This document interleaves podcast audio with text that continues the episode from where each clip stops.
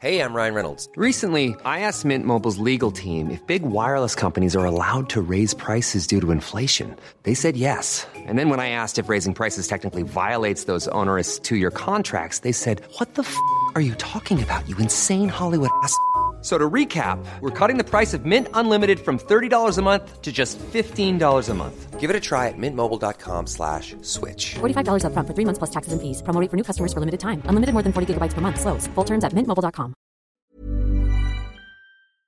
Hello, Kochie here. Before we get into this episode of The Call, I've got a favour to ask.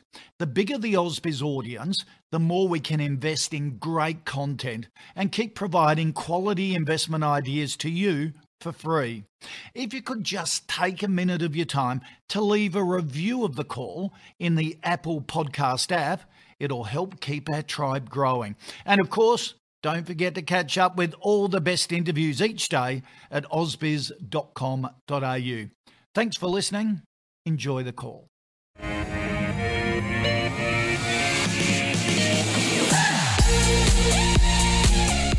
Hi everyone, welcome uh, to Ausbiz or back to Ausbiz and in particular to the call for the next 60 minutes or so. We're going to look at 10 stocks that you've sent in uh, for a look at by our expert panel.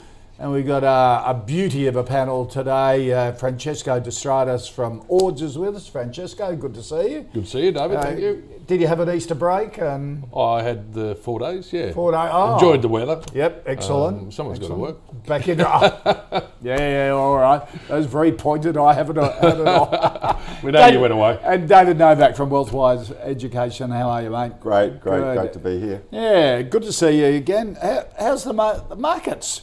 Sort of back on a bit of a tear again, isn't it? It sure is. You know, it's climbed back above that psychological 7,000 Yes. level, you know, and, the, and the, the US markets are continuing to power ahead, you Yeah. know, all given by the stimulus. And, you know, there's been a bit of easing back on the, the bond yields, of course. Yep. And so that's helped the tech sector recently um, to have a bit of a run, especially the NASDAQ. Um, but look, you know, we're at the levels here getting approaching to the, you know, all-time highs back uh, in around 71.97, I think it is on Yeah. the ASX 200. Yeah. So look, there's a bit of momentum here, and I, I think it'll continue actually. Oh, it Um, can be sustained. well, yeah. Because you were a bit of a bear for a while there, weren't you? I was, but I also change my hat every now and then. yeah, yeah, yeah. I think we're all pretty Which is much good. bears. Yeah. You know, well, look, it, it does concern me, especially the, the tech sector does. You know, um, bond yields. You've got to you've got to have that in the background. Yep, yep. But in the meantime, you just go with it, and there's always great opportunities out there, and particularly in the resource sector is, Yep. is my focus right now. Okay, I'm- all right. We've got a few resource stocks uh, on the list today, and last night Coinbase listing in um, in the Oh, US. Oh, the crypto exchange. Yeah, that, that, that sort of stuff worries me. When, Phenomenal. Yeah. yeah, yeah. I Look. I, at the moment, I see a lot of stimulus still, money still going into you know economies, not just here but around the world. Yeah. Um, so that's driving a lot of uh, you know the positive sentiment around as well. Um, but you know the, the bond market, you know when we saw long-term bond yields rising, I think they've got a better grasp on things than some central banks do. Oh, um, yeah. yeah, the Reserve Bank here in Australia, what last year was saying that you know they don't expect to move on rates until 2024. Do you I- I believe think- them? No, I think that's coming in quite substantially nowadays. See, We're starting see- to see inflation too. So yeah, yeah, I know. But see, that worries me because you've got a lot of people, and particularly first-time homeowners and things like that, going, "Wow, cheap Yeah. money till 2024." That's the trap. I'm going to load up now. Yeah, yeah. Because the Reserve Bank says I'm not going to be caught with my pants Mm. down by an interest rate increase in 2024. Yeah, sometimes they jawbone to, to put more Feel confidence. positive, yeah. Yeah, so instead of actually you know moving Ah. rates, they go, well, we're not moving them for a while, so people get Yeah. more confident. Um, So you'd be sometimes I think- saying, uh, like, if, if someone is borrowing now, and in a housing market that's on a tear like this, Hmm. and sort of, I've got kids, adult kids looking in the property market, and I've been saying, well, yes, prices are going up, but money's so cheap. Just take advantage of it. If you need to Yeah. borrow an extra fifty grand, do it. But be You'll never sensible get it up. Yeah. But I've also said, as a precaution, lock in the rate. because Yeah. I don't trust the Reserve Bank can deliver. Look, look, I don't see interest rates ever going well ever. I don't see them in the sort of next five to ten years going back to where Back we saw them in the nineties. 17%. Well, that would kill us. But you know, we, I can see rates going back to the sort of four and five percent levels quite easily over the next five that's years. tripling. That is tripling. Um, but I think the banks have been, become a little bit more sensible in their approach and put buffers into people's Oh, for yeah for their credit. lending credit policies. And I think that you know the, the regulators have sort of forced them to do that a bit as well. Right, yeah. So yes, there will be some issues, but I don't think they'll be as bad as maybe they could have been. You know, if Alright. they didn't But have look, those. if we get to the reality, if you look at what's happened to debt over the last, you know, two, three decades, three decades and more, you know, bond yields going down for nearly 40 years since the early 80s. yeah. Um, that, you know, we've been on the most secular. This has been the biggest secular bull market in bonds in history. Yeah. Now, I've never seen in my time, in nearly 40 years, bonds and equities going up at the same time. Right. Which is what's been happening. Yeah. So something's got to give here because we've seen debt in the US escalate in 1989 from below 3 trillion to 28 trillion. Yeah. Now, what have we got here today? Isn't we've got asset inflation. Yeah. There's no there's no inflation in terms of wages, that's for sure. So people are trying to chase this bubble, in my view, Yeah, and it's an asset yeah. bubble, and there's no question in my mind. Now, what's going to burst the bubble is higher interest rates. What's going to cause that? Well, we just had a there's a warning shot over the bow with that recent hedge fund. The that, uh, what Yeah. was it? Archegos Yeah. that that lost 20 billion. Uh, Look at the leverage on that. So you know, look, there, there's a bit of a reality catch to catch up here Oh, at some point. You can't just continue escalating debt and printing money. Indefinitely Yeah. without some consequences. And you're quite right. Bond yields and share markets don't go up. The last time it did that was in 2007, 8, just before the GFC. That's right. And I remember my mate Joe Hockey, uh, them ringing because um, um, his wife is the, I always say, is the brains of the family, and I've said that publicly and say it in front of, and uh, He probably says it himself. yeah, he does. He does because he, cause he, he, he rang me up and, and said, Melissa is telling me to sell everything. We're going to sell all, all our assets. This is during the share market boom. I said, why? She said, well, the bond market is, is telling us that the market's about to crash. The share market's about to crash and economies are. I went, oh, come on. And I, I talked to her and thought, whoa, this is...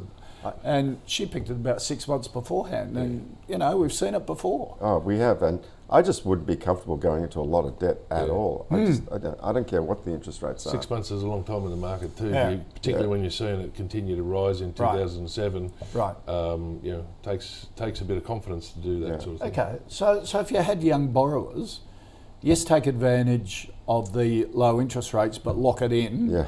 for three, four years, hmm. oh, look, because yeah, yeah. yeah. If three, you, thi- four, if you think your your economic cycles are three to five years, you know, Yeah. I, I tend to suggest people lock in a five year rate. Now, you know, now explain this to me. How in the US do they lock in rates for 30 years? Because they've got a 30 year bond, right? yeah, yeah, But how can you guarantee 30 year fixed rates Yeah, yeah, if yeah. we start getting inflationary pressures? yeah, yeah, You know? I mean, what's going to happen is, that, you know, I asked this question once upon a time in the old days when I was on Sky Business News with a couple of bond guys, and they said, "Oh, that's easy. You just hedge. They just hedge it by it. selling the bonds." I said, "But if you sell the bonds, that'll Yeah. push rates up even yeah, higher." yeah, yeah, yeah. So how, how's that going to work? See, see, and that's why our government is in a great position. Everyone's been whinging to me about the level of our government debt going up so much. And then I explained they're borrowing at 0.1% yeah, for 10, 20, and 30 years. Now- well, well, and locking it in. If I could borrow yeah. We should, at that rate for, I'd be borrowing as much we, as I we should do what Austria did. They've issued a hundred-year bond at one percent. No. Yeah. Have they? Absolutely, that's what we should be doing. You Government. find you'll find some of the infrastructure companies too are locking in longer term. Are they? Yeah, you know, you look at some of their their their um, debt maturity um, levels. You know, I know Transurban have been trying to lock in 25 year rates. At Wow. Hmm. the moment, which is good for the infrastructure stocks, you know, because when bond yields do rise and you get that sort of Yeah. bond yield proxy adjustment, um, it shouldn't happen as much for those sort of companies Yeah. as well. Oh, that's interesting. But That's a un- hundred-year bond at one. Per- I mean, people buy it because they've got negative rates in Europe. yeah, Yeah, yeah, yeah, yeah. yeah. Unreal. Yeah, it's incredible. Good discussion. Um, really appreciate your thoughts on that. Uh, before we get into our um, Ken stocks you've suggested, I, excuse me, I choose a stock of the day and thought I'd take a look at Qantas increasing its estimate of domestic capacity to beyond 90%, provided there are no significant border closures. That's the caveat in quotes. Chief Executive Alan Joyce says this is the longest run of relative stability we've had with domestic borders for over a year. It's reflected in the strong travel demand. They also um, put out some figures uh, this morning saying they take an $11 billion hit to revenue. Um, so do you, do you see, Francesco, the the markets, the travel market opening up? Yeah. to Look, I, I don't see it getting back to where it was pre-COVID, but there is going to be a recovery period, and, and we, we've seen a bit of that happen in the domestic travel um, with border closures opening up, like state border closures Mm-hmm. opening up, I should say. Look, Qantas, I think, is probably one of the better companies um, to benefit from um, a recovery from COVID. Um, You know, they've gone through a cost-cutting program, and, and that will flow through to when things get back to normal. Our, our analysts have got a buy on stock, and uh, um, you know, we expect to see um, some significant recovery next year and the year after.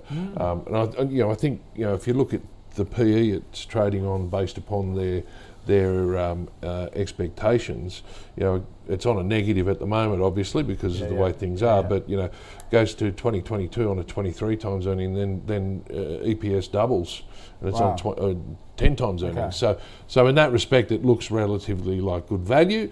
Um, don't expect any dividends out of it because they're just not going to be paying that for a couple of years. But um, our guys expect some growth there. Now, again, you know, you put some assumptions there around, you know, um, you know, the recovery from COVID to be, you know, Yep.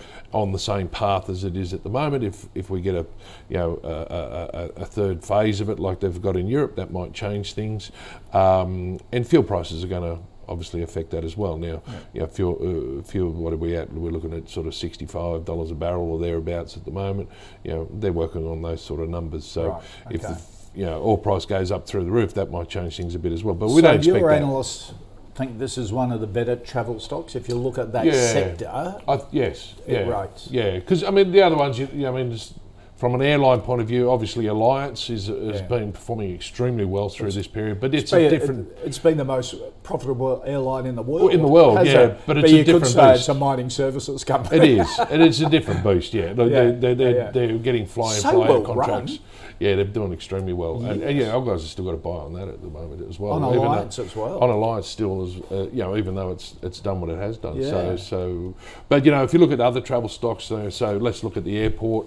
Uh, you know, I, I still think there's some some some you know they're going to struggle with numbers Hmm. um, through there.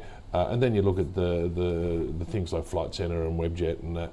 You know, you, you're not going to get um, the numbers like they had prior to COVID. Obviously, with Flight Centre, they've shut down a lot of branches. They've streamlined the business.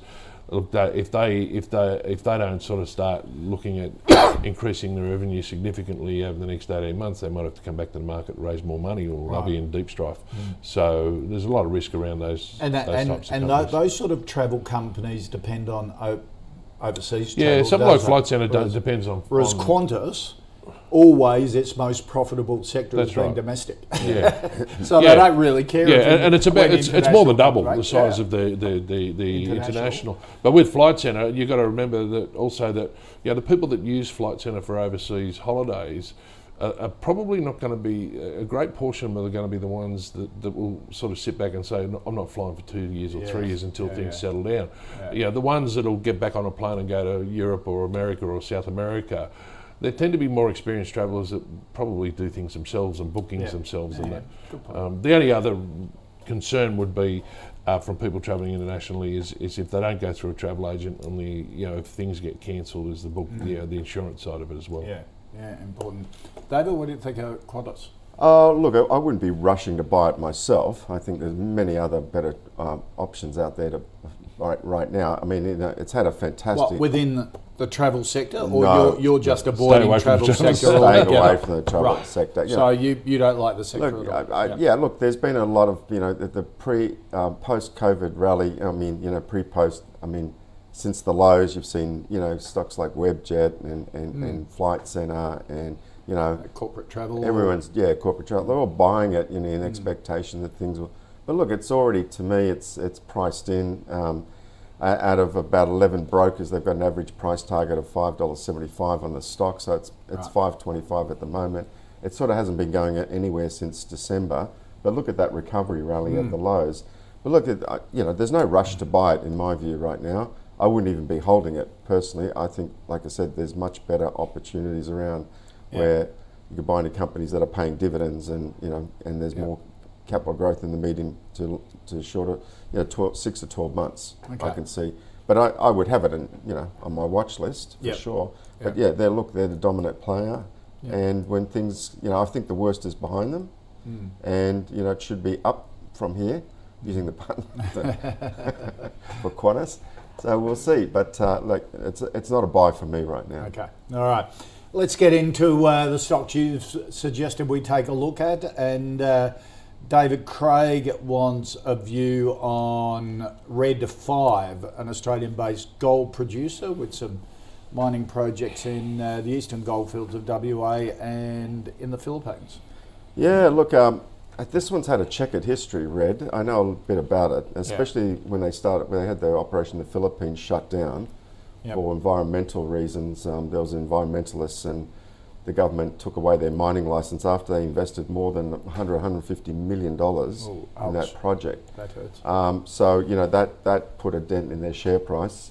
But since then, they've they've really uh, resurrected themselves, and they've uh, got this fantastic um, operation, King of the Hill, where it's uh, expected to produce this year uh, for June this year um, 90 to 98, or uh, yeah, 90 to 98,000 ounces. But just recently, last month, they did a capital raising. They raised about 60 mini- from um, the retail institution, and they're borrowing 175 million to really expand that operation Okay. to about 177 to 200,000 over a 16-year mine life. So they've got some real growth here and good grades as well. Um, but you know, um, they've got hedging in place for about 200,000 ounces to to lock in the. Obviously, that would have been a condition of the loan. But you know, their long-term forecast is you know all-in sustaining costs around thirteen hundred and forty dollars per ounce, and currently you're looking at Aussie. about Aussie, Right. and the Aussie gold price right now is around twenty two fifty. So it's a really good, healthy margin there. Um, look, it is a it, it is a buy for the long term, but I've got there's stocks that I prefer other stocks in the sector than this one. But from a long term perspective, it's got some really good growth. Right. And down here, I wouldn't be adverse to um, buying it. But again, if I had a, you know, I've got a choice. There's many other stocks in the sector that I'd prefer to buy than this one. Okay, right what would be your number one preference in the sector? Wow, that the, the number one, I would say, um, geez, there, there's so many good ones. Um, but I like uh, I like Westgold. Um, okay. I like Golden Road. That Right. would be up there, number one for me. Right. Westgold. Um, I like um, Silver Lake, Right. and uh, there's a small one called Medusa Mining. But they're Ah. now, even though they're based in the Philippines, they're not um, they're not open cut. They're underground, so there's no environmental issues there, and they've been producing there for some time. But geez, they've got about 100 million dollars in the bank. Just declared a five cent dividend and half yearly result of 40 million US. Half year. Medusa. Medusa, and they're a PE of two. Wow. Okay, but the, what's missing is the growth aspirations. So if you look at Golden Road and you look at Westgold and Silver Lake, and those, they, they've got some really, um, even Resolute. I, I liked Resolute when it was like fallen, fell back below fifty cents. That was a bargain. I mean, I'm surprised there hasn't been a takeover bid for Resolute down here, but they've had that problem with Ghana. But anyway, there, there's a lot of There's great lot opportunities in the Okay. sector. Yeah. But red five for the long term. Francesco? Yeah, look, we don't have coverage on it, so you know we're not going to provide a recommendation. But it, uh, you know the, the numbers look good. I mean, uh, earnings per share it looks like it continually rises. I mean, it's gone from negative to positive over the last Yep. couple of years. Um, and, and, you know, I don't, I don't think it pays a dividend, does it? Um, but um, I, I- look, I'm with David. You know, we we've got others in the sector that we would prefer. I don't mind Resolute, like David mentioned, but yeah, we tend to look more at the larger. So Newcrest, our, our analysts just upgraded um, across the the whole gold sector on all their coverage. Um, so you know, pretty sure they're expecting the gold price to sort of um, head north a bit from here at the moment. Right. Um, so, so you know, our, our preferred would be Newcrest at this point in juncture. Newcrest share price, you know, over the last 12 months, sort of hit a low in March this year, but it, you know, fell, you know, continually from March the year before. So, um, they're expecting to turn around in all gold gold stocks. Right. Okay. All right. Uh, thank you for that, Craig. Um, good discussion on, on gold stocks there. Now, Francesco David wants a view on Jupiter Mines. Now, David says um, large and very low cost manganese mine in South Africa, for which Jupiter owns 49.9%, 90% payout ratio that's delivered over 12 cents dividends in the last three years since listing. The mine life over 90 years, so zero capex for exploration. Price of manganese has drifted lower whilst iron ore has gone through the roof. Given both are used in steel making, it's difficult to understand the inverse pricing relationship. Is this a good medium term buy with great upside on the spot price of manganese? Um, yeah, look, uh, again, we, we don't have coverage of this one, but I, I looked at all the numbers and it, it looks quite interesting. Um, you know, as as the uh, you know, what's the guy's name that um, asked for it? Yeah, David. David mentioned, you know, it's got very good cash flows uh, and is paying a very good dividend. Um, I'd just like to look at a bit of the history behind it, um, just to see if there's, there's a little bit of inconsistency in, inconsistency in their earnings. It's sort of one year up, one year down, sort of thing. Yep. So, Yep. so I'd like to look at a bit more of sort of why that's occurring, um, and, and, and if it continues to occur, you know, well, this year's going to be an up year for them. So, so maybe that's a maybe that's a positive. But um, yeah, look o- o- on the underlying commodities, I don't have a problem with manganese or iron ore. So I think um, you know that's going to provide very good cash flow, which they're receiving anyway. Yep, So yep. um, yeah, look, it, it's positive. I wouldn't like to say buy it, but Right. but the things will. po- I just want to see why the the earnings are, are, are inconsistent. Shift around a bit. Yeah. David? Yeah, look, they, they pay out about ninety percent of their profits. You know, so Yep. this is almost like um, it's it's almost like a, a what do you call it? Um, a property trust in some way. Oh, yeah. they're, just, they're just paying out most of their Right. earnings. Right. So the dividend yield is very good. You know, it's around six percent unfranked, um, Mm. and sometimes they pay even higher than that. So. Um, you know, I think um, you know over the last three years, as, as David mentioned, his um, thing was about they paid about 12, 13 cents dividend. So if you look at the stock over the last three years, you've received at least a third of that right now where the stock is at 30, you've a third in dividends. In dividends, So it's yeah. a really good dividend payer. That's about it for me. I, I, I don't see it as a high growth stock. Um, it, I prefer to stick to, you know, um, the iron ore or high magnetite iron ore Yeah. um, like companies like Grange Resources, personally, uh, companies like that that are really um, shooting the lights out in terms of the margin that they're getting on their product. They're- Right. With, with that sort of payout ratio, like you mentioned, you know, you got to question whether, you know, are they investing in, you know, future growth? You know, Yeah. obviously with their profits, that's what they should be doing a bit of. But maybe there's no projects for them to, to I'm- expand upon. Yeah, this is a long mine life as well, and they've got forty nine percent of it in Right. the South African mine. Right. So it's really so like a why is it the manganese price go up with iron ore, as David wants a view on as well? And you know they're both used for steel making, and I suppose it is a function of supply and demand, isn't it? comes I, I think I think it's a There's supply. plenty of s- yeah. manganese out there. I think your supply side just. Uh, I don't know, but you Yeah. know, if your demand is consistent on Yeah. on the one commodity uh, or on both commodities that go into the same product, um, then it has to be supply Mm. side that's going to make the adjustments. But look at look, how can you go past Fortescue at Yeah. uh, Yeah. you know 12, 13 percent fully franked yield? I mean, this is a buy to me. Last time I think you asked me on the show, I- you know, I Yeah. really like. I think it's a buy. So you'd buy Fortescue. Absolutely. Right. I mean, you know, any of the iron ore Okay. producers, but particularly Fortescue and Grange is one of the lower. Okay, even um, though who was it put out a report yesterday, Goldman or J.P. Morgan saying they see the iron ore price coming back to one ten. Well, that's their opinion, isn't it? Yeah, But, but even if I, you know, and I, I, I probably d- wouldn't disagree that iron ore price is pretty high. But even if it comes back to 110, these guys are still producing a pretty Right. good cash flow levels, you know. Absolutely. Um, Anywhere north of 100. Yeah. yeah, yeah. So is the Fortescue share price based on one one ten or Well, it's, uh, 150, 60 right now- that it's getting. yeah, right now it's based on like 110 or 100 even. Ah, you know? okay. Oh, Uh, that's I can't. I can't believe how far Fortescue has fallen. Obviously, Yeah. there's someone of institutions took a view that the, the iron ore price was going to collapse, and you know, Yes, sold yes. sold Fortescue down heavily. But you know, look, they're they're going to come out with their quarterly, no doubt in my mind, is going to be another blowout mm. quarter in results. the China trade deals have probably put a bit of a scare in it as well, Yeah. you know. But you know, the Chinese are not stupid; they can't get quality iron ore from anywhere else, so th- Yeah. they're not going to block it. They blocked Yeah. our coal, they blocked wine and things like that. But Yeah. it doesn't appear that they're going to be blocking the iron ore. Okay, mm. all right. Okay, um, our next stock, Nicole wants a view on Magnis uh, Energy. Nicole says, I'm thinking of purchasing, but would love to hear from the experts. Um, it's a um, lithium battery technology developer. Um, it's enjoyed a pretty pretty good year of um, David, hasn't it? And they uh, uh, they've just restructured their board as well. They have um, a lithium battery plant in New York. They've Yeah. hired Tesla's first engineer yes. um, to come and join them. Yeah, look, they're putting uh, a lot of time and energy R and D into this, and they've Yep. got some very impressive people now um, on, on in the management team. Like you said, the ex-engineer for Tesla, so they're really, you know, um, focusing on, um, you know, this um, coming up with uh, some kind of you know breakthrough, revolutionary battery technology. Yeah. So this isn't mining lithium, is it? This No. is developing the actual batteries. That exactly. For- yeah. yeah.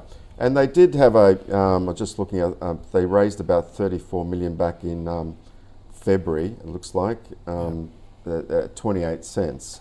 And if you look at the stock price today, you know it's it's trading. What is that? Trading above that at the moment. Yeah, 40. Um, yeah, so look, it, it is moving back up. It, it did reach a high way back in 2016 17. It was like up a, at a dollar. And then it was been on a constant downtrend until um, the COVID, COVID lows. And then now it's been moving back up, and there's some been good buying volume in the early part in January. There was a very big surge in buying volume. So there seems to be a positive trend here at the moment. It's now definitely moving back up. Um, look, it, it's still speculative. They're not making any money. There's no the cash flow positive, but I wouldn't be adverse to buying it. Um, Right. but not a lot of it. You know, you'd have Okay. to. You you wouldn't go So sort of a toe in the water. a toe in the water. Yeah. Right. And if you've got it, you definitely hold it. But look, Yeah. I wouldn't be adverse to buying. Um, Agnes, and they've, you know, like I said, put a lot of effort and time in this, and they've got a really good management team. But let's see what you know. You've still got to see what You got to they deliver. deliver on the product. Yeah. Francesco? I mean, like you say, they've got the right people in places. Yeah, I, yeah. I noticed that there's um, an ex, um, you know, senior executive from Duracell as well, which Yep. obviously is a battery company. Um, so, i- i- if They seem look- to be preparing the right management and yeah, and, executive. and, team. and that's no guarantee of success, but No, you know, it gives you a bit of confidence Yep. that there might be some success there. Uh, if you look at the share price movements, as David just mentioned, mentioned, you know, through 15 to 16, rallied significantly. It's come back since then, or drifted, I would call it. Uh, it's rallying again. I think you'll find that that's a bit of a bit of the euphoria trade, you know, that's come back into fashion again, the lithium Yep. side of things and batteries and that. So there's a bit of that in there. Um, look, I, I agree, it's a speculative investment. Um, Yep. You know, um, if they if they're successful, you know, what are we what are we looking at the share price at 38 cents? If they're successful, who knows where it can go? Yep. Um, if they're not successful, the share price will just continually drift. Yeah. At some point, a lot of these lithium and battery companies are going to are going to um, you know get to a period of time where some show that what they're doing is successful and is going to you know continue on, and others are just going to drift by the wayside, and that's going to Yeah. be a bit of a clean out of the market because there's a lot of them trying to focus on this. Yeah. Um, you know, like you say, they've got the right people, so there may be one that does succeed, but again, that's speculative. Okay. All right. So you don't. Oh. you don't have coverage on it. No, we don't have coverage on Right. it, so I couldn't put a buy, buy, hold, sell recommendation on it. But you know, it, it's interesting. Right. You know, and, and, and you know, you, uh, you you'd need to do a fair bit of work on understanding sort of what products Yep. they're trying to produce and, and who their potential customers are. Because a lot of time when they're in development, they're already talking to customers, and customers are helping them with you know their their Yeah, design yeah, and things like that. So if they're talking to some serious um, you know customers, It's a good sign. Yeah, and maybe that link with Tesla or Duracell might, you know, Mm. might mean that they are in, in Okay. you know links with there. All right. Uh, Sasha wants a view, Fran- Francesco, on uh, BWX. They're the developer, manufacturer, and distributor of um, skincare and hair care products. Sukin, uh, uh, Andalou, Mineral Fusion, Nourish Life brands. Uh, some of the brands that they uh, uh, that they manufacture and distribute in, in that sort of beauty and personal skincare market. Yeah, look, this is quite in- interesting. I mean, uh, to me, I wouldn't buy it at these prices. I think it's quite expensive uh, up here. You know, I, I- we don't have forecasts on it, but you know, looking at consensus, it probably trades on a forward PE of about 30 times, um, which you know, to me, is probably a bit high. Um, even though it's you know in a s- it's in a in a sector, I suppose, where they do charge a premium for their product because of the nature of the product and the nature of their consumer. Yep. Um, but um, look, it has consistently grown its revenue over the years that I can see. Um, you know, and, and, and its profits, despite dipping, um, you know, obviously in, in 2019, it, it's sort of starting to pick up again. Um, I'm not sure why it it, uh, it dipped in profit um, because their revenue line was continuing to grow. So maybe they're investing in some new products in that in that respect. But um, yeah, look, it, it, interesting. It pays you know a pretty low yield stock, so you're not in it for, for the income. Uh, you're in it for growth. Um, it's it's delivered on on growth, although in 2017 it did um, underperform the market quite considerably. Um, so I'm, again, not sure why that happened, but it has recovered quite well. The last 12 months has been good for it. But you know, you've got to remember that in an unusual period with COVID, um, you know, the Yeah. consumer's been sort of buying a lot of things that they probably wouldn't normally buy in some instances, or you know, they're online shopping and things like that. So um, they're benefiting from that. But would I buy it? Probably not. Not Okay. at this level. David? I'm with Francesco on that one. I just look at their numbers and look, there's been very tepid growth here. It's it's been flat. Return on equity is not even double digit um, for the last uh, three years. So less than one percent um, yield, dividend yield, and earnings multiple of 44 times. And I'm wondering, well, 700 million market cap, and their profit was half year profit was about nine million. I mean, you know, very expensive. Yeah. Um, I think they're pricing this for expected growth overseas in, in Europe and the US. That's what it's being priced for. I, it's not a buy for me, definitely. Um, you know, uh, uh, keep it on your watch list, um, but uh, you know, I'd, I'd want to buy it at lower levels than here, and certainly a lower multiple, and, and wait to see the, the execution of their uh, strategy, uh, uh, especially uh, offshore. Okay, all right. And um, David Kim wants a view on Avita uh, Medical. It now is. It used to be Avita um, Yeah. Therapeutics, didn't it? I Yeah. think. Um, and uh, they're of course in um, uh, medicines for burns injuries, trauma, wounds, Skin treatment septic stuff, skin yeah. treatment, isn't it? Yeah, look, um, the the company's not making any money, never has. Um, so they're spending a, they're spending a lot more than what's coming in the door. Um, obviously, in R and D, it's one of those. Um, it, you know, it's to me, it's a spec in the specky bucket. It has been trending down as well. So the trend is not your friend right now. So I wouldn't buy it just for that reason alone.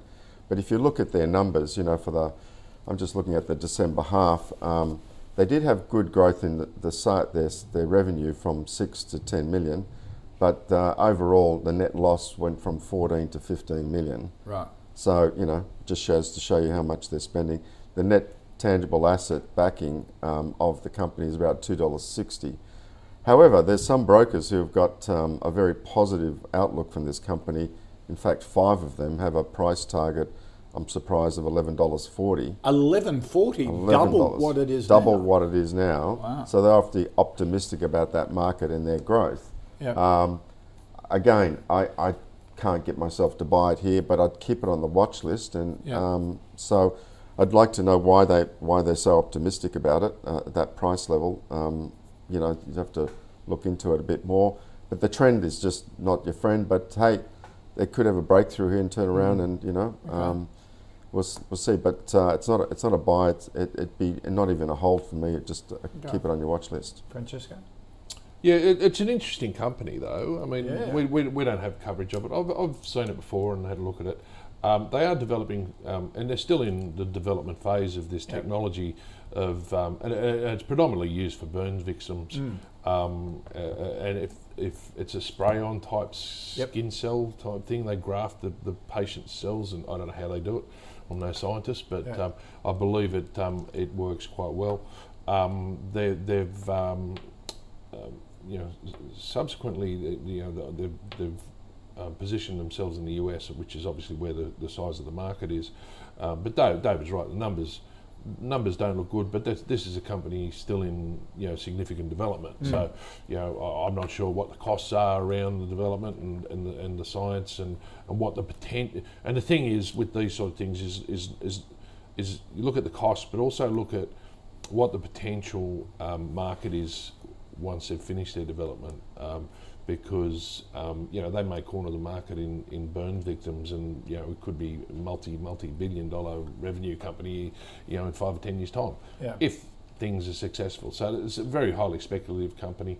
Um, you know you're paying quite a bit um, for um, you know a speculative stock in that per share it's you know what is it five dollars something. Um, uh, I'm not sure, and, and I probably should have looked at that. I'm, I'm not sure whether they did list in the US. Um, you might see that on your Yeah, they have. They have. So yeah, that's right. They've got that's a dual probably listing. why they've, they've, yeah, and that's probably did one a of the reasons for the spikes up. yeah. Yeah, they probably did a consolidation of the stock because you Yeah. can't really list. You know, I'm, I'm pretty sure when I looked at it a number of years ago, it was like a penny dreadful. Yeah. Um, although it wasn't that dreadful. Um, and to list on the Nasdaq, they don't like seeing penny stocks. They want to see Yeah. something with a bit of size about it, even though the market cap doesn't change. Um, But uh, uh, that's probably why it's so expensive in that respect. But you know, look, you know, if you look at the performance over five years, it's significantly outperformed the uh, the market. Yep. And um, a lot of those Australian medical stocks do go and list or starting to list on the American Yeah. exchange because ours are so much Yes. cheaper on a valuation, aren't they? Well, not not only yes, that, not only that, the Australian investors, you know, aren't as experienced and, and don't take as big a punt on these types of stocks as the Yep. Americans do. Obviously, there's a bigger market there too. Uh, that's one reason, um, and and the other reason is that you know the market, if they develop developing, if they're developing some sort of medical treatment. Uh, the market is much larger over there, so you know that's where you get your foothold. Yep. All right. Let's recap the first five uh, stocks. Red five, a uh, long-term buy um, from David. Um, Ords don't have coverage on it, but their preferred gold stocks is Newcrest. Um, um, whereas David says Red five is a long-term buy. His preferences in the area would be um, Westgold and Gold Road and Yeah. groups like that. Silver Lake. Um, Jupiter 5, the manganese group. Um, uh, Francesco's positive of it, put it on his watch list. A no from David. He'd prefer to go Grange and just go iron ore. Um, and he, he's a big fan of Fortescue at these prices at the moment. I've always been a big fan, actually.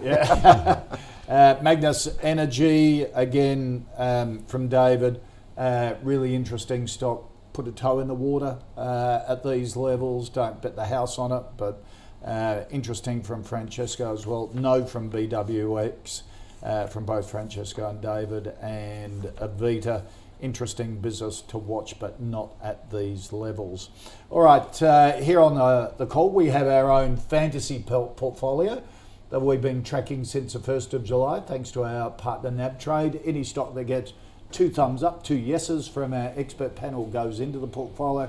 The stock comes up again, even if it's in front of a different panel uh, and doesn't get unanimous yes, it goes out. Um, let's take a look at how it's been doing. It's up just over 2% for the week, 6% for the month, and just over 30% since the 1st of July. Um, some of the stocks that have uh, been recently added CSL, Al- Alcidion, National Tyre and Wheel Car Sales and Date. Uh, some of the stocks that have moved out of the portfolio. Um, Webjet, Premier Investments, and Incitec Pivot. If you want to see all the stocks in the calls portfolio, head to ausbiz.co forward slash portfolio. Um, also, coming up after one o'clock, um, um, is there a paradigm shift happening amongst investors? Uh, Stephen Bruce from Perennial, Perennial says there's uh, a big shift to value stocks, and he tells Ausbiz where he's looking for returns. So, Stephen Bruce from Perennial in the next hour. All right, let's go on to our uh, next five stocks that you've suggested we have a look at. Uh, Francesco, Tim wants a view on Kogan, the big online retailer. Is it a buy, particularly at these levels of around twelve fifty? Uh, no, I don't think so. Um, look, yeah, they're, they're a good re- and been a surprising retailer. I mean, considering that um, you know you've got your Amazons and your eBays and um, I don't know who else They've there done there. I don't shop Yeah. online much, but Yeah. yeah. yeah, I know there's a lot out there, but they've done they've done extremely well. Um, the, the, I think one thing though is they're trying to be everything to everybody. So you know, I, I'm pretty sure they offer insurance and cruises, and obviously they're not doing much in holiday packages and things like that these days. Um, but there's, there, I think you know, and mobile phone packages and things like that. Um, that sort of to me, you know, trying to be everything to everyone does it lose focus. So you know, um, I, I struggle with it. Uh, You know, I think it trades on a fairly steep multiple as well. It's uh, sort of on about 25, 24 times earnings. To me, that's a bit expensive. Um, although, you know, the retailers that I do like, say something like a JB Hi-Fi, they're trading up at those levels as well. But uh, you know, I think they're just just a bit more to to someone like a JB Hi-Fi than a Kogan. Okay. David? Uh, look, it's a technical buy only, Right. not not. Um, it's not cheap, uh, as um, Francesca was saying. I mean, you know, look. The other thing was um, when their founders, when Kogan sold shares uh, last year at was it twenty three dollars or Yep. thereabouts. I mean, that was a sell signal as far as I was concerned. Um, and then it's headed south. Geez, you're a hard bugger, aren't you? These founders work their backside off, and all of a sudden, the market goes up, and they go, "Oh, I'm going to cash a few in." He's still Paid pretty off the big mortgage. shareholder. Oh, isn't yeah, but And- why wouldn't you take- a, take some money I- off the table? I don't blame bag him. I'm not. No, I'm not. I'm, I don't blame him. I think it's a really smart move. You know, Yeah, yeah. you got to cash in some chips, especially when it. But then you go, it's a sell. If he does Well, that. it was on 70, no. 80 times multiple Yeah, because but of the up there. COVID. You know, look, Yeah. the thing, a question mark about this is Yeah. they've had great s- growth and you know uh, during the COVID Because period. we've been st- stuck at home shopping online. Yeah, is it sustainable is my question, you know. Now it's come back to, you know, about a 30, 35 times still high multiple, which you'd expect in a Yep. retailer like this, you know, and, um, you know, again, but my question is, you know, is it sustainable growth now that post-COVID? So, um, you know, it's not cheap, but from a technical, I'm talking from a technical, purely technical spe- perspective as a, a trader, not an investor here, you could buy it, in my view, and it could have a have a bit of a rally here. Back to look, it's below the 50-day moving average. I follow moving averages, and as a what they call a crossover on the shorter term moving averages, Yep. I look at there's five, eight, and 13, and when they cross above, um, then you know uh, above the 13, then you'd look for a move back up to about 14, 50, 15 dollars Right. short term, which is the same what happened to Afterpay just recently. Yeah. Um, but uh, it's still below the 50-day moving average. But I'm just talking about a technical bounce Yep. for traders. But Okay. investing, uh, I prefer uh, elsewhere. Okay. All right. Uh, thank you for that suggestion, Tim. Tony. Now, David wants a view on Globe. Uh, Tony says, "Is the extraordinary high insider ownership actually a good thing, or does it reduce liquidity too much?" Now, Globe, of course, is the big manufacturer of um, skateboard and streetwear products and and clothing, um, with some some pretty good brands, and and has performed quite well. Well, very well. Their growth in sales has been great. Yeah. Um, you know, their return on equity, it's been very, very good. Um, even a decent dividend yield of about 3.6%, fully franked. Yeah. Uh, but their return on equity, they've, they've had some really good, strong earnings growth in the last uh, uh, 12 months, um, and especially the half yearly result. Um, had a net profit of 15 million. It's a Yeah. small company. It's only got a market cap of around 200 million. Yeah. Um, and the trend has, you know, been stellar here. It's been from July last year, you know, it was down to what was it, a, a dollar or something, and then here it is now, four dollars fifty. It did get to a high about six dollars, pull back. But look, um, the trend is very strong. Their growth in sales is strong. Um, you know, again, that coming back to the liquidity issue, um, it's not so much how many shares. It's always good to have insiders have skin in the game. Um, but if you look at the, I was just looking at the turnover of this this company. It's like an average daily dollar turnover is about thirty thousand. So Yeah, so it's So pretty it is illiquid. illiquid, yeah. Yeah. Um, so you're not going to get institutions buying it. No. That's for sure. Uh, more like retail. But look, it's it's it's not expensive. It's on a low multiple compared to what we just looked at with uh, BWX. This is on a low earnings multiple of it, of about ten times Yeah. good dividend yield, good growth. So, you know, you could buy it. It'd be a buy, but you know, you'd have to go in um, not um, buying. My rule is don't buy more than ten percent of the average turnover per day. Oh, oh, that's interesting. So if there's a million shares turnover every day, Right. you wouldn't buy more than hundred thousand. Right. But okay. this this company's not turning over. No. Well, that I can see a million shares a day. no. No. Francesco. Yeah, I mean the, the question. I mean he's answered his own question with, you know, tight ownership. But the other, on the flip side of that, like you say, is that you know they have confidence in their business, yeah. um, and and you know inst- it doesn't rule institutions out. Sometimes, sometimes the institutions will approach the the founders and say, well, you know, we'll, we'll buy a parcel of your shares off Yeah. you, and that's how Yeah. they sort of you know can manage it without you know flushing out the market. By the looks of things, though, they're not budging.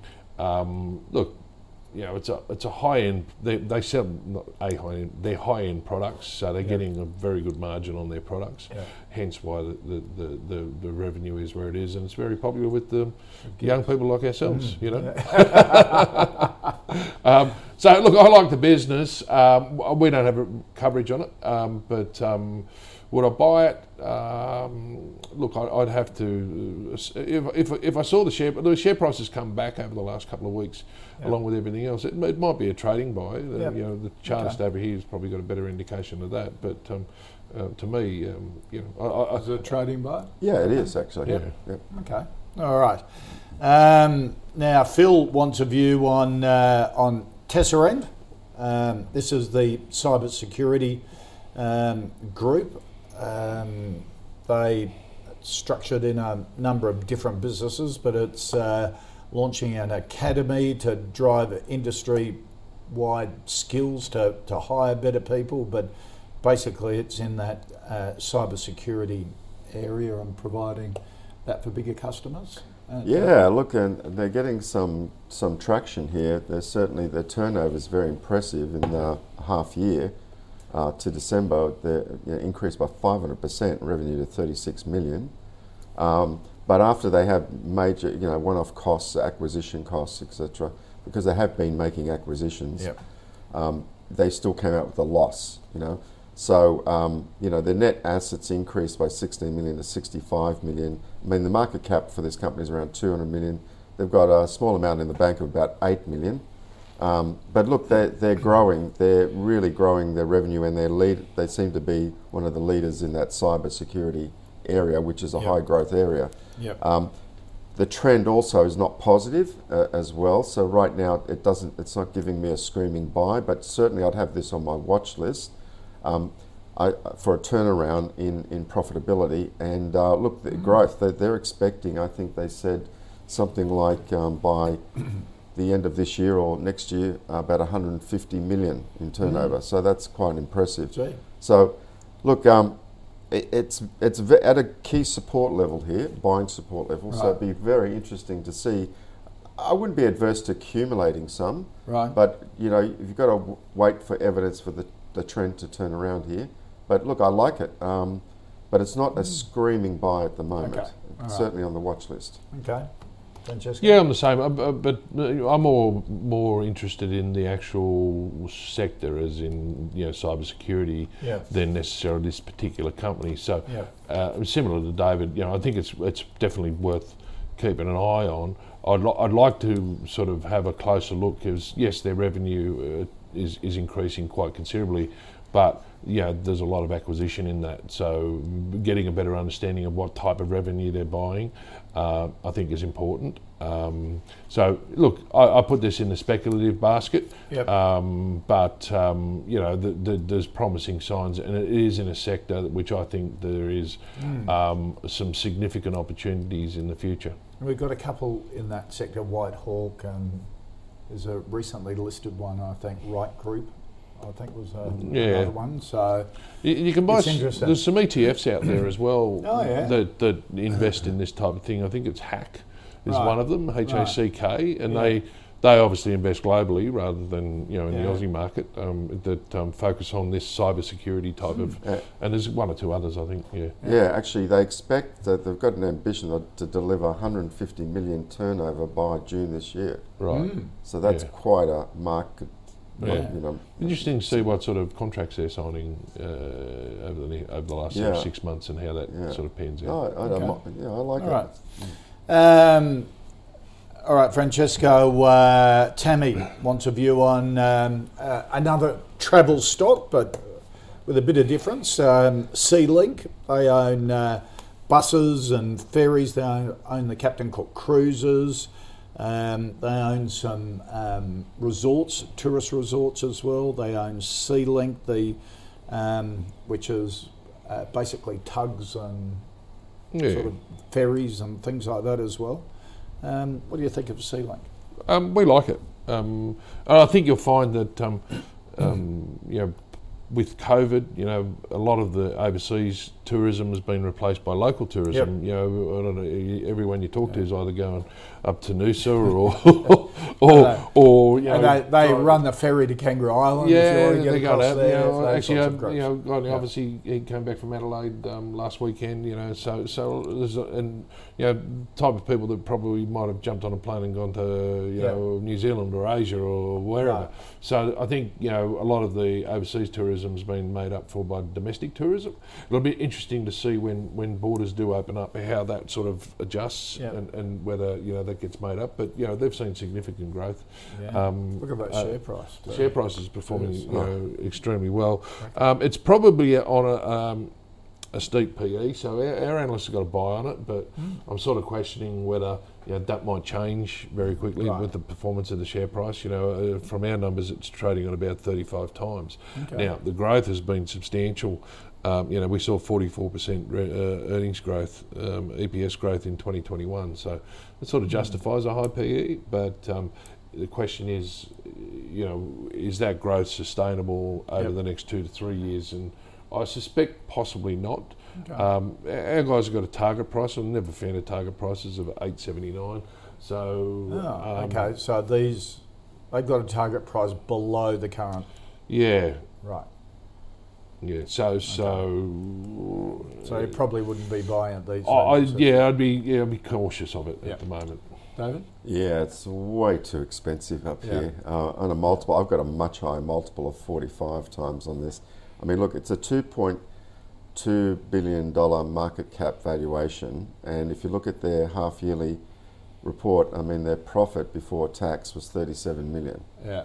Um, you know, so they've had great growth in revenue, but also excellent growth in wages as well. Looks, you know. Um, Yeah. Now the other thing is they also had um, the job seeker allowance as well Yeah. to support them. Right. Um, to me, this is like you got to take some profits here. Right. It's definitely not a buy up here. Yeah. I, I would be taking some money off the table.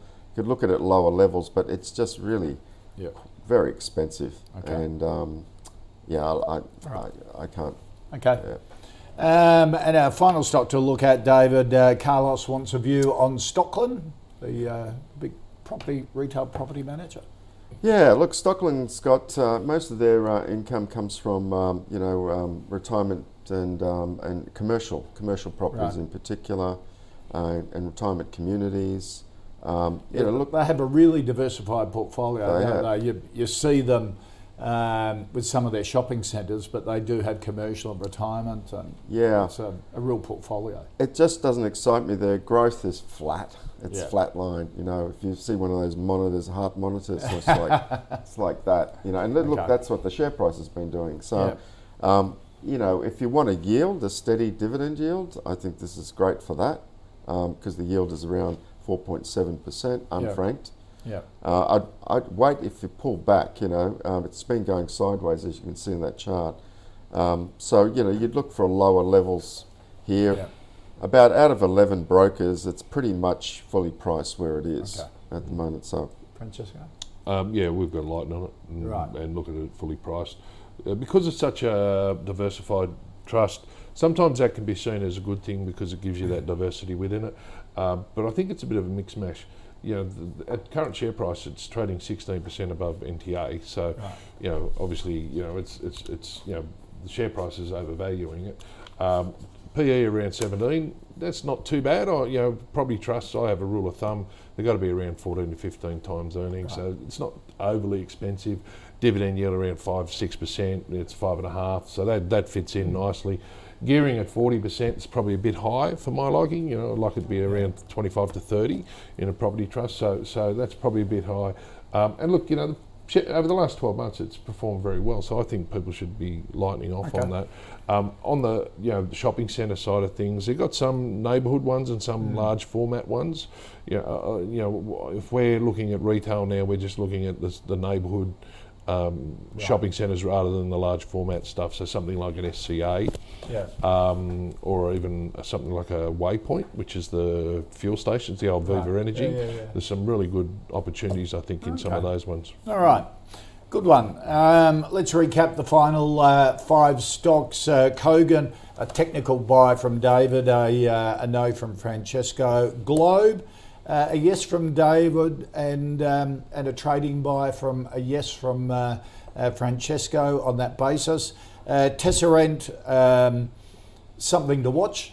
And David wouldn't be averse to accumulating at these levels, but an interesting business, and um, uh, Francesco thinks the same. Uh, SeaLink, take profits uh, from, from both of them on that rather than buy in at these levels, and Stockland, a no. Uh, Francesco De Stradis from uh, Ords, good to see you, mate. Love to see you, David. Thank David you. Novac from Wealthwise Education, good to see you as well. Yeah, thank, thank you, you. for Been a pleasure. your time. Great to have your company on the call today as well. Look, if you've got any stocks that you want us to put to our expert panels, email the call at ausbiz.com.au or tweet us uh, using the at Ausbiz TV handle. And if you want to see all the stocks in the calls portfolio, head to ausbiz.co forward slash portfolio. And don't forget, if you want a full wrap up of the day in business and finance, subscribe to the Ausbiz newsletter. You get Scuddy's View, the Close of Business podcast, COB podcast, um, the most links to the most popular videos. Subscribe at uh, ausbiz.co forward slash the COB and the Startup Daily Show this afternoon from midday looks at um, and interviews all founders, venture capitalists who invest in those startups and scale up and private equity communities. Uh, Betsy Westcott joins the team amongst a number of other guests from FuPay as the group expands its millennial cash flow management platform. Uh, that's coming up on the Startup Daily Show at 2 p.m. Eastern. Great to have your company. Stick around. More of Ausbiz after this.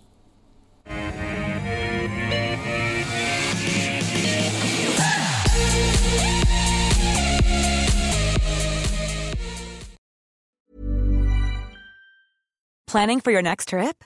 Elevate your travel style with Quince. Quince has all the jet setting essentials you'll want for your next getaway, like European linen, premium luggage options, buttery soft Italian leather bags, and so much more. And is all priced at 50 to 80% less than similar brands. Plus, Quince only works with factories that use safe and ethical manufacturing practices. Pack your bags with high-quality essentials you'll be wearing for vacations to come with Quince. Go to quince.com slash pack for free shipping and 365-day returns.